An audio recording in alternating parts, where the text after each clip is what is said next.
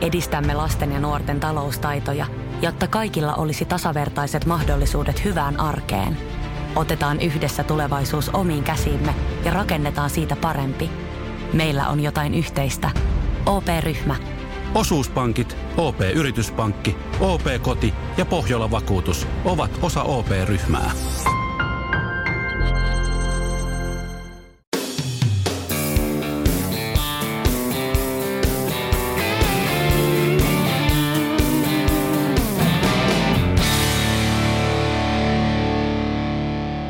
Huomasitko, että ensi kesänä järjestettävien Tokion olympialaisten kävely ja maraton siirrettiin Tokiosta Sapporoon pelkona olevan kuuman ilman takia? Tänään vieraanamme on Jouni Keronen, jonka kanssa keskustelemme ilmastonmuutoksen vaikutuksista urheiluun. Tervetuloa Jouni. Joo, kiitos. Mitäs kuuluu? No kiitos. Ah, mitäs tähän sanoisi, on niin kuin jäitä polttelissa. Että välillä on iloinen. Mä oon golfari, niin tammikuussa kävin iloisesti pelaamassa golfia, mutta samaan aikaan on vähän surupuserossa, että ei helvata, että tähän aikaan vuodesta kyllä pitäisi harrastaa ihan toisenlaisia lajeja. Mm. Milläs kulkupelillä sä olit kaapelitehtaalle tänään? Ka- biokaasuautolla kaasutteli. Okei. Okay. Mulla tuli vielä bensiinkäyttöisellä henkilöautolla, että katsotaan milloin siihen tulee muutos. Kerro hei Jouni vähän tuosta sun taustasta. Sä oot ilmeisesti kuitenkin tuon Climate Leadership Coalitionin mukana toiminnassa siinä ja, ja mitä muuta kaikkea sä teet? Niin, mä oon ollut siinä mukana 2014 perustamisesta lähtien, kun seitsemällä jäsenellä perustettiin se ja nyt meillä on 63 organisaatiojäsentä ja 25 henkilöjäsentä ja ollaan myöskin kansainvälistymässä. Sitten mä oon sivutoimisesti toiminut myöskin Lappeenrannan teknisessä yliopistossa, tai onko se nyt Lappeenrannan yliopisto, dosenttina – energiamarkkinoiden dosenttina ja siellä ollaan viimeisten vuosien aikana, kun mä oon siellä aktiivisemmin touhunnut, niin tehty vaikka tällaisia strategioita, aurinkotalousstrategioita, että miten maat pääsee sataprosenttisesti uusiutuvaan energiaan. Ja se alun perin toi nämä idikset, mitä on myöskin hyödynnetty nyt tässä CLCssä. Lähdetään vähän liikkeelle hei tuosta ilmastonmuutostilanteesta, missä me tällä hetkellä ollaan. Kerro vähän siitä, missä tilanteessa me nyt oikein ollaan tässä maailman ja Suomen kannalta. No tilanne on tällä hetkellä tosi vakava. Että me siitä kollega Mari Pantsarin kanssa kirjoitettiin tämmöinen kirja Tienhaarassa, jossa kuvataan sitä tilannetta. Ja tällä hetkellä, kun meillä on niin kuin ilmakehä vähän niin kuin kaatopaikka, että sinne mahtuu tietty määrä tavaraa ennen kuin se muodostuu vaaralliseksi. Niin tällä hetkellä se kaatopaikka on noin 80 prosenttisesti täynnä hiilidioksidia. Sinne mahtuu 20 prosenttia. Ja nykypäästöillä, jos me jatketaan nykytasolla, niin se menee umpeen noin niin kuin kymmenessä vuodessa. Et se, mitä tässä pitäisi tehdä, niin lähtee tota, laskeen päästöjä kolme kertaa puolittaa ne kymmenen vuoden välein. Ja sitten senkin jälkeen sinne jää vielä ylimääräistä hiilidioksidia ja vuoden 2050 jälkeen ne sitten pitää repiä metsillä tai fiksulla maankäytöllä tai muilla tavoilla pois sieltä ilmakehästä, jotta sitten pysytään näissä Pariisin sopimuksen tavoitteissa. Kyllä. Se on vielä mahdollista tehdä, mutta jos tässä liian kauan odotellaan, niin tota, sitten se käy kyllä hurjan vaikeaksi. Ja mä olen itsekin sanonut, että seuraavat viisi vuotta ratkaisee niin kuin hyvin, hyvin paljon, että päästäänkö alaspäin. Ja voi sanoa heti, että vaikka tämä on synkkiä tilanteita, niin yksi positiivinen juttu tässä tuli ihan niin kuin viime viikolla. Että kansainvälinen energialajärjestö IEA ilmoitti, että viime vuonna – energia-alan päästöt ei kasvanut, mikä oli ihan merkittävä uutinen, koska ne on mm. kasvanut pitkään ja viimeiset pari vuotta melkein tota, maailman bruttokansantuotteen mukaan, mutta nyt ne niin kuin laski ja nyt sitten koko asiantuntijayhteisö toivoo, että tästä lähdetään sitten niin kuin alaspäin. Tosin on muitakin päästöjä kuin energialan päästöjä, mutta ne on merkittävimmät ja jos ne ei kasva, niin se on kyllä itse asiassa aika lupaava merkki. Joo. Uskotko sä, että ne energia-alan päästöt laskee tästä eteenpäin? Sitä on vielä vaikea sanoa, koska uudesta energiasta niin enemmistö on ollut vielä viime aikoina fossiilia.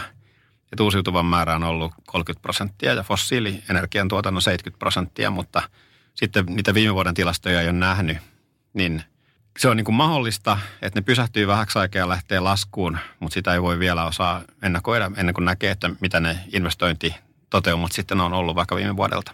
Joo. Mitä sitten, jos mennään vähän niihin uhkakuviin tavallaan, niin mitä siellä sitten ehkä sen viiden, runsaan viiden vuoden päästä voi olla, niin mitä siellä voi tapahtua sitten? No itse asiassa tässä niin kuin Petteri Taalas, ilmatieteen, maailman ilmatieteen pääjohtaja, kuvasi, että tässä on tulossa enemmän niin kuin harmaata. Niin se tavallaan, mitä se, että ei tässä niin kuin maailmanloppua tulossa lähivuosina eikä vuosikymmeninä, Mutta se, mitä tässä tavallaan on ikävimpiä ilmiöitä, on se, että sitten tämmöiset niin vaikka tundran sulaminen lähtee kiihtymään. Ja ne ilmiöt on niin isoja, että niitä ei sitten enää niin kuin, tiedossa keinoja, miten ihmisvoimin niitä voi pysäyttää. Ja jos, jos tota, jostain luin, että jos tundra sulaa prosentin vuosivauhtia, niin se yksikin prosentti niin kuin kaksinkertaistaa ihmiskunnan päästöt. Että tulee semmoisia niin isoja ilmiöitä.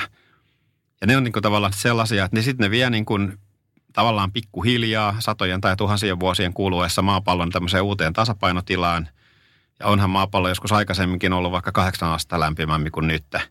Mutta tämmöinen niin kuin nykymuotoinen niin kuin sivilisaatio, ihmiskunnan toiminta, niin semmoisissa olosuhteissa on kyllä täysin tuntematonta, että ei tiedetä yhtään, miten ihminen pärjää. Että meillä on viimeiset 12 000 vuotta ollut semmoista, tämmöinen holoseeni-aikakausi on ollut poikkeuksellisen stabiilit kierrot, happikierto, hiilidioksidin kierto tai hiilikierto ja muut tällaiset, niin sen aikana on pystynyt syntyyn tällainen niin kuin maanviljelykset ja kaupungit ja nykytapainen elämänmuoto. Että jos me siitä lähdetään niin kuin, muut, se muuttuu, niin sitten maanviljelyolosuhteet muuttuu radikaalisti, metsien kasvuedellytykset muuttuu radikaalisti ja muuta tällaista. Että semmoinen nykymuotoinen elämänmeno kyllä tulee muuttuun todella paljon. Ja sitä tässä niin kuin yritetään nyt sillä Pariisin sopimuksella estää. Ja ne on niin isoja muutoksia, että niitä on ihmisen niin kuin tosi vaikea sitten enää peruttaa. Niin, kuten sanottu, niin nyt ei ole tiedossa semmoisia keinoja, millä mm. niitä perutetaan. Että jos vaikka golfvirta tyrehtyy, niin miten ihmisten voimin sellaisen niin kuin voi muuttaa. Että ne ilmiöt alkaa olla niin tuollaisesta mittakaavaa. Että verenkorkeuden kanssa voi niin kuin tavallaan vielä sillä elää, että jos se nousee pikkuhiljaa ja sitten pitää kaupunkeja siirtää ja rakentaa korkeimmilla alueilla tai muuta, mutta myrskyt voimistuu merkittävästi ja sitten tota, myöskin kuivuudet kasvaa, että semmoinen kartta, minkä tämä VRI-maailman resurssiinstituutti julkaisi on, on tota sellainen, että kolmen asteen maailmassa, niin Alppien eteläpuolisessa maailmassa, missä on Afrikat ja Intiat ja Kiinaa osa ja muuta tämmöistä, niin siellä niin kuin 11 viljelajikkeen ruoantuotantokyky tipahtaa vaikka isoilla alueilla 50 prosenttia nykyisestä. Hmm. Ja sitten siellä elää 7 miljardia ihmistä ja pitäisi tulla 2 miljardia lisää. Niin se yhtälö tulee olemaan harvinaisen vaikea. Hmm. Niin ruoantuotanto on varmaan yksi isoimpia kysymyksiä kuitenkin tässä sitten ilmaston lämpenemisen yhteydessä. Kyllä. Sitten jos, jos ruoantuotanto lähtee niin kuin tipahtamaan nykytasosta merkittävästi, niin kyllä tulee harvinaisen vaikeita ongelmia eteen. Kyllä. Miten sitten, niin kuin, jos miettii niin kuin yhteiskunnallisten vaikuttajien toimesta, niin, niin tota, miten tavallaan sieltä sitä asiaa on lähdetty purkamaan? No, liian hitaasti. Ensimmäinen kommentti. Tämä, kun me kirjoittiin sitä kirjaa, niin tota, siinä opiskeltiin, että itse asiassa tämä ilmiö on tunnettu jo tosi kauan ja muun muassa vuonna 1979 USA-hallitukselle esitettiin tämmöinen Sarney Report, joka raportti, jossa asiassa ennustettiin suurin piirtein täsmälleen, miten tämä tulee kehittyä seuraavina vuosikymmeninä ja miten lämpötilat nousee ja muuta. Ja sitten siinä raportin, oliko se vetäjä totesi, että poliitikot tulee olemaan häpeissään silloin vuonna 1979 – että kun näin pahoja ongelmia on tulossa vastaan, eikä vielä ole toimittu riittävän aktiivisesti, niin, niin nyt me ollaan vuodessa 2020 ja vieläkään ei ole toimittu riittävän aktiivisesti. Että se on niin kuin ensimmäinen juttu. Mutta se, mikä mä oon nähnyt, niin itse mä opiskelin ilmastoasioita ensimmäisen kerran, kun asuttiin Jenkeissä vuonna 1993 ja silloin Al Gorein kirja tuli ulos, tämmöinen Earth in Balance maailman tasapainossa ja silloin mä niin itse ymmärsin, että tästä voi tulla iso juttu. Sitten vasta se oikeasti kolahti joskus 2005 kieppeillä tai silloin, että ymmärsin, että miten iso juttu siitä voi tulla. Ja nythän niin kuin viimeisten parin kolmen vuoden aikana, oikeastaan sen Pariisin sopimuksen puitteissa ja sen jälkeen, niin kyllä tähän on niin kuin valtavan isosti herätty. Ja nyt se on tavallaan kilpajuoksua siitä, että ehtiikö meidän toimet niin kuin enää ajoissa vai kumpi voittaa tämän kilpajuoksun, että meidän hillintätoimet vai, vai tota lämpeneminen. Joo. Mitäs hillintätoimia siellä on tekeillä sitten? No siis nyt on uusiutuvan energiahinnat on tippunut reippaasti, niitä on kehitetty voimakkaasti. Aurinkosähkön hinnat on tullut, onko näin kymmenessä vuodessa tullut alas 90 prosenttia. Tuulisähkön tai tuulienergian niin jotain 70 prosenttia.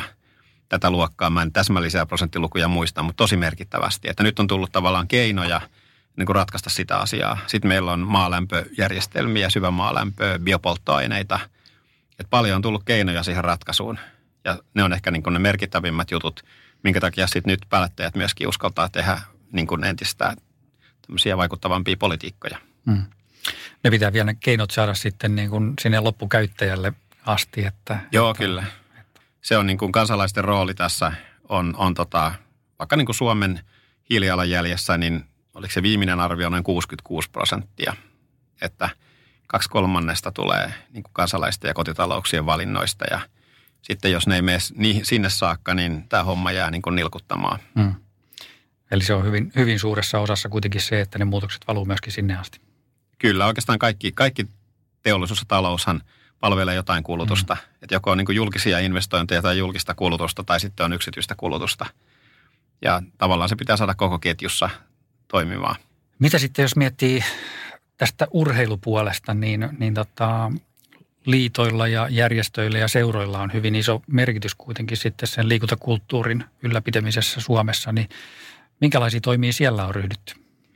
No varmaan ensimmäisiä herännäisiä oli tämmöinen Protect Our Winters, pelastetaan talvet järjestö, joka lähti niin kuin hiihtomaailmassa tätä asiaa edistämään ja heillä on siellä nettisivuilta näkyykin nimekkäitä hiihtäjiä mukana. Ja sitten mä oon ollut itse mukana niin kuin käynnistelemässä tällaista Save Bond Hockey pipolätkä jengiä, millä oli muun muassa viime viikonloppuna turnaukset. Juuri ennen näitä isoja vesisateita pääsivät pelaamaan se turnauksen. Että jos olisi ollut päivää myöhemmin, niin veikkaan, että olisi peruttu. Mutta tota, SM Liiga on tehnyt hiilijalanjäljen ja tota, nyt niin toivon mukaan futajatkin innostuu, että Sanna Marinille annettiin tämmöinen paita, pelipaita Suomen ilmastomaajoukkue, jossa oli myöskin allekirjoittaneen nimi. niin tota, silloin kun hallitus piti tämän ilmastokokouksensa Vuosaaressa pari viikkoa sitten. Ja urheilulajit, niin tota, monet on lähtenyt niin kuin puhdistaan esimerkiksi kaukaloita. NHLssäkin on ollut pitkään tämmöinen Green in the Rings Initiative, että puhdistetaan kaukalot, mutta tota, se iso juttu, mitä urheilumaailma voi tehdä, on saada ne harrastajat mukaan.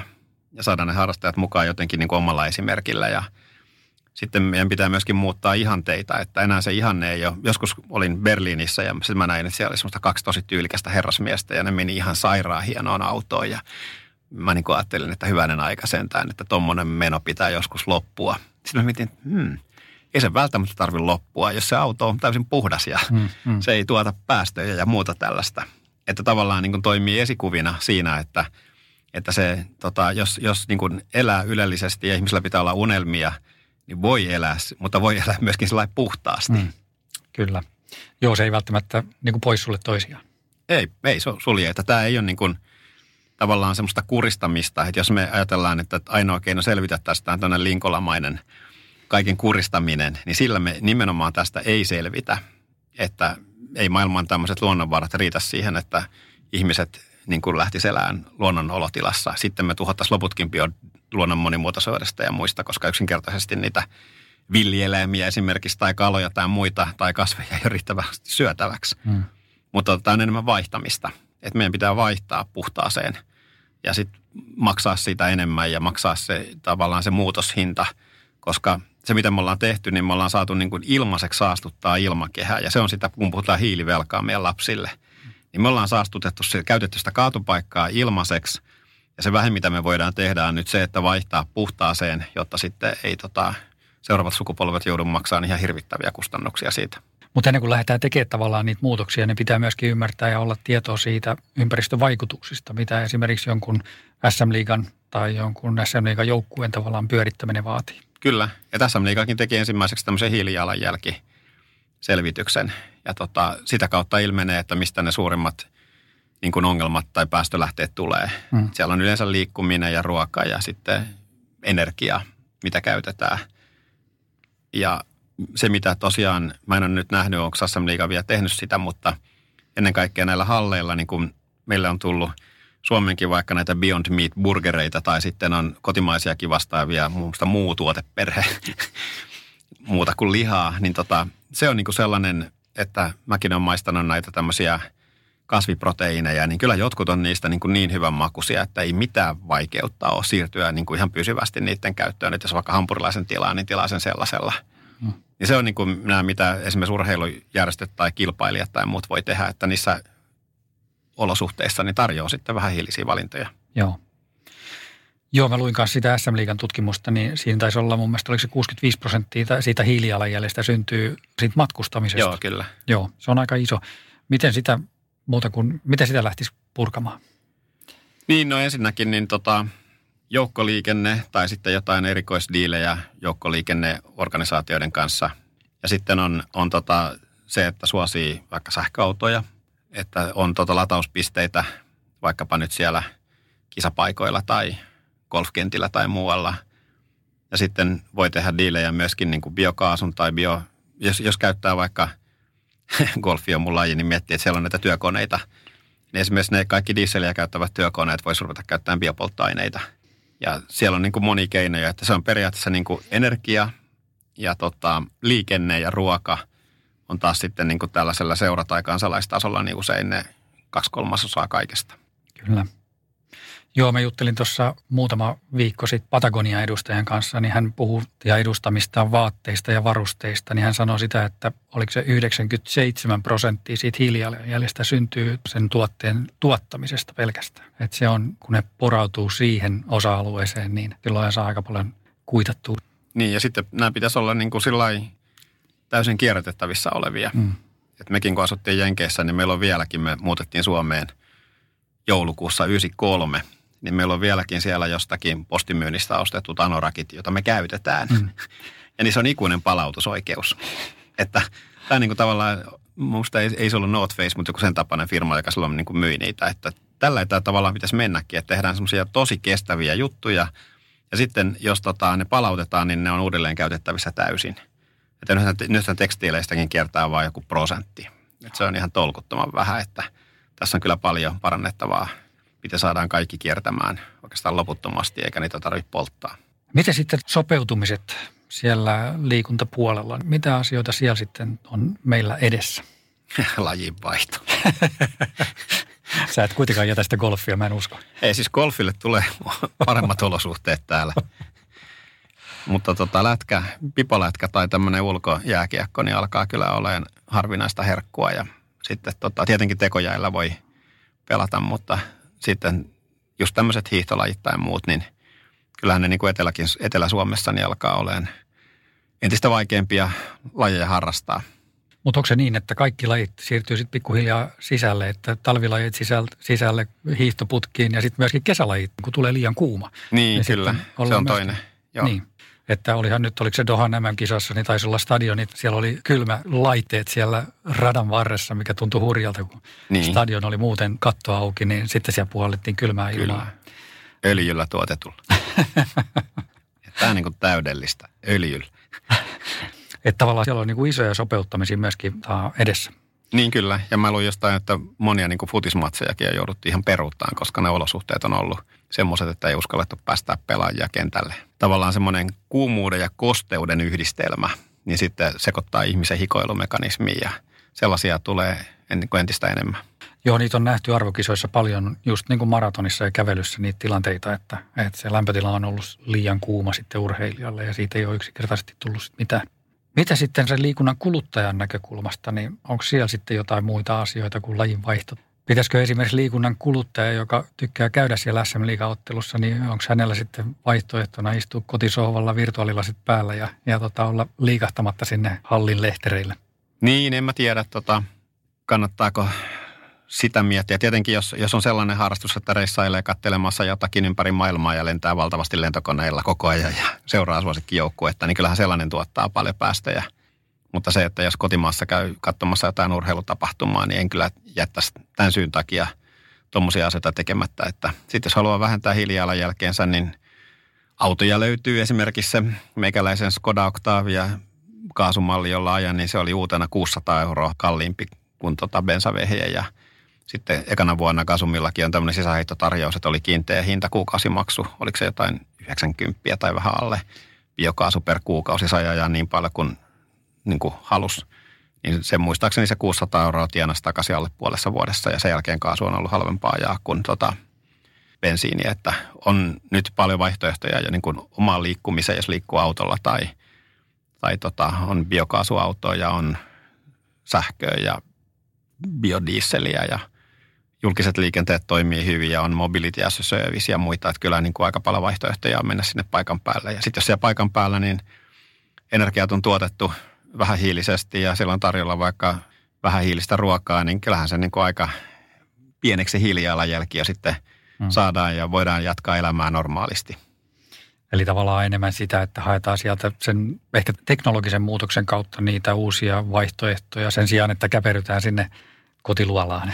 Niin, ei se, en mä ainakaan näe semmoista niin kuin tässä tilanteessa tulevaisuutta. Että voihan se olla joskus, jos ilmastonmuutos ryöstäytyy niin kuin pahasti käsistä, niin joskus tulee tämmöistä kielto. Sen meidän kirjassakin tämmöinen plan B on kieltotalous. Että sitten me laitetaan kaikki asiat kortille. Että laitetaan ulkomaan matkat kortille ja lihansyötikortille ja tämmöiset kortille. Mutta toivon mukaan semmoisiin ei tarvitse mennä ja mä luulen, että juuri mikään muu talous kuin Kiina ei semmoista pysty edes tekemään. Miten sä Jouni näet, kun meillä on paljon kuitenkin luonnossa liikkujia ja polkujuoksijoita ja, ja muita suunnistajia tässä kuulolla, niin, niin tota, miten sä kuvaisisit tätä muutosta luonnossa liikkujan näkökulmasta?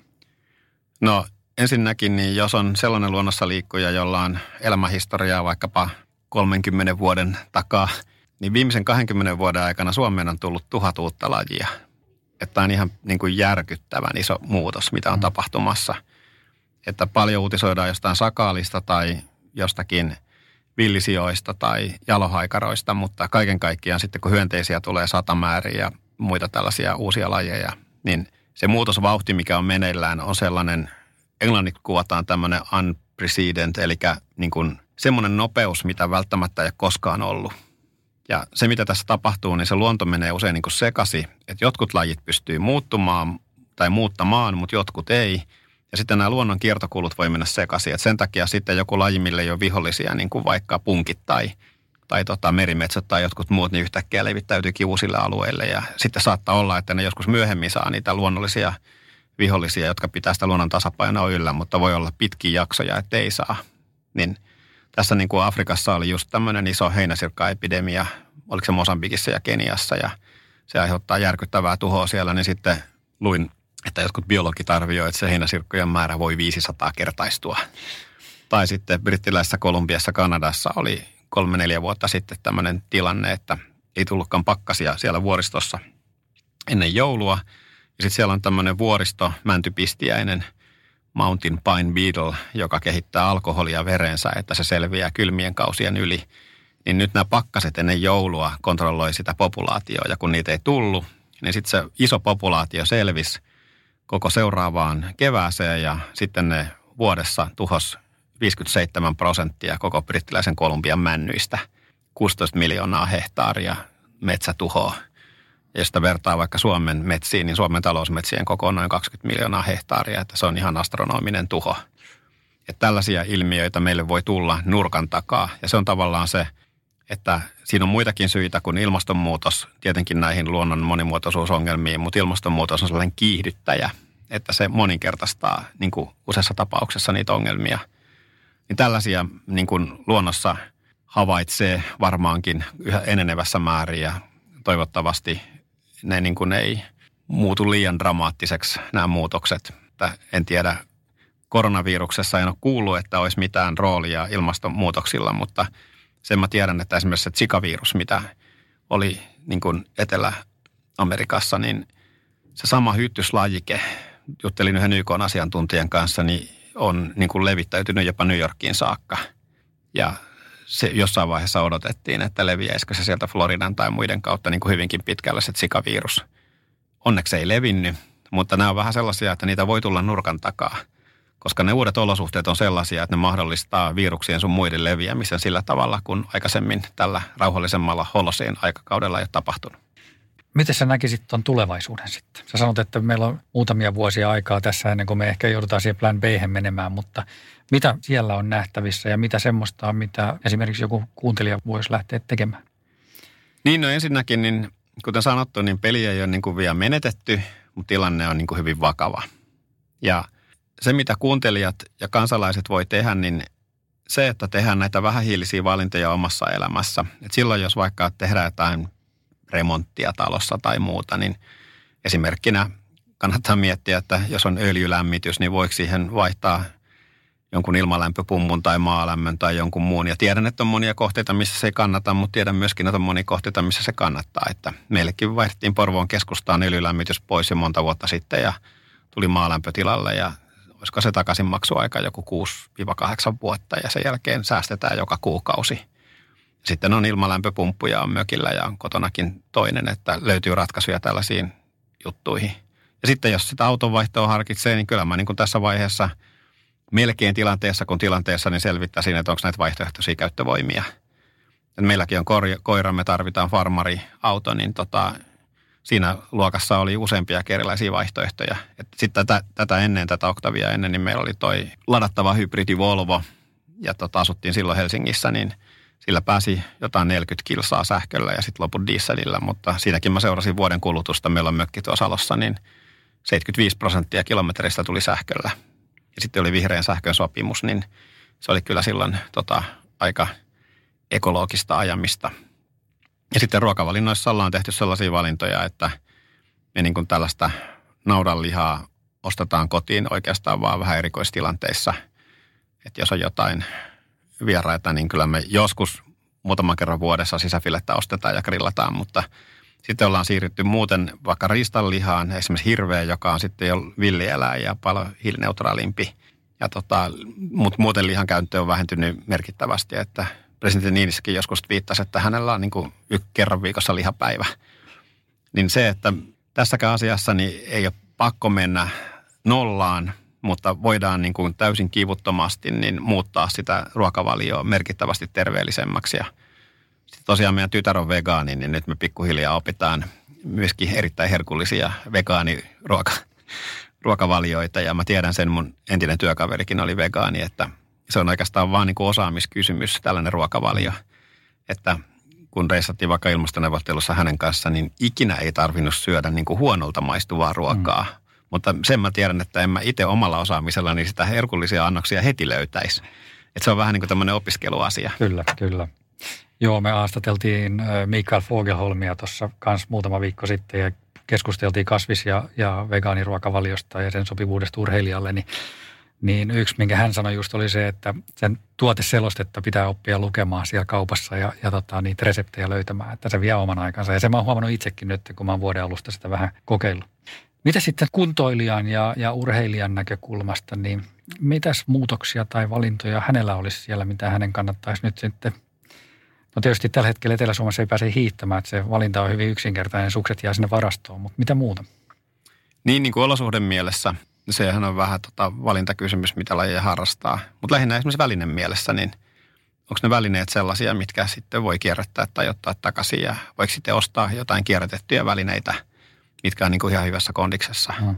Että se on varmaan sellainen, mikä urheilussa pitäisi saada, koska varsinkin aika monia urheilujuttuja. No mulla nyt on esimerkiksi luistimet, jotka on ostettu vuonna 90. Hmm. että edelleenkin the way tosi hyvässä kunnossa. Mm-hmm. Että kun ostaa joskus laatua, niin ne kestää. Ja sitten ne on vielä semmoiset, mitkä on mukautunut jalan muotoon ja muuta, niin missään nimessä ei vaihtaisi niitä pois. Aivan. Mutta tota, sitten jos ei, jos ei, jos ei jotain kest, niin kuin käytä hirveän pitkään, niin sitten jotenkin huolehtii siitä, että sitä voi sitten kierrättää ja antaa ne vehkeet eteenpäin muille. Miten sitten me ollaan itsekin kilpailun järjestäjiä. Tuossa kesäkuussa me järjestetään juoksukilpailua täällä Espoossa, niin naapurikunnassa, niin – Mitäs mun kilpailun järjestäjänä kannattaisi ottaa huomioon, että meidän hiilijalanjälki olisi mahdollisimman pieni? No erittäin hyvä kysymys ja mielellään konsultoidaan. hyvä. Asiassa me ollaan tapahtumia tehty, että mun tytär oli muun muassa tämmöisessä Indian Dance-festarissa, joka oli Tampereella järjestettiin pari vuotta sitten, niin hän oli semmoinen sihteeri ja sitten teki sen festari hiilineutraaliksi. Ja sitten tavallaan se, mitä siellä tapahtui, niin oli todellakin nämä liikkumiset. Niin tsekattiin, että voiko mikä niiden hiilijalanjälki ja onko pakko käyttää tämmöisiä fossiilipolttoaineautoja kuljetuksiin tai muihin. Jonkin verran oli, mutta sitten ne voi myöskin kompensoida ne päästöt. Ja sitten kun siellä oli ruokatarjoiluja, niin tota, pyydettiin, että kaikki ne, jotka tuo ruokaa tarjolla, niin on myöskin tällaisia vähän hiilisiä vaihtoehtoja tarjolla. Mm. Että, että tota, joka kujulta saa niitä. Ja sitten oli energiaa, että Tampereella nyt tsekkasi, että ne energiat niihin fasiliteetteihin tuli sitten vähän hiilisesti. Siinä päästiin niin kuin itse asiassa aika alas jo siinä hiilijalanjäljissä. Että mä muistan, oliko siellä yhteensä vajaa tuhansia kävijöitä siellä kuitenkin. Oli siellä niin kuin vajaa viikon tota, tilaisuudessa Tampereella ja Sitten vielä kävi niin onnellisesti, että ne teki YK kanssa tämmöisen diilin ja hankki sitten nämä kompensaatiot, kun siinä jäi jonkin verran sitä hiilijalanjälkeä, niin tämmöisestä paikasta kuin Climate Neutral Now. Ja siellä voi hankkia kompensointeja tämmöistä sertifioidusta niin kuin projekteista YK-sivuilta. Sitten sai vielä YK on, tota, internetiin tämmöisen kansainvälisen julkistuksen Dancing Towards Climate Neutrality, että varmaan samantyyppisiä juttuja voi tuossa tehdä. Joo. Sitten mieskin, että jos on jotain ihmisiä, jos ne tulee julkisilla tai muilla, niin voi sitten neuvotella, että saisiko julkisilla liikenteen tota, tahoilta jotain tarjouksia sille päivälle vaikka. Mm, kyllä. Joo, meillä on se tosiaan tuossa mietinnässä just niin kuin ihan tämmöistä ruuasta ja kertakäyttölautasista ja muista lähtien, että miten me saataisiin myöskin sitä osuutta mietittyä loppuun. Mä Jouni kiitän sinua tosi paljon tästä keskustelua, on ollut tosi mielenkiintoinen ja antoisa keskustelu. Joo, kiitoksia.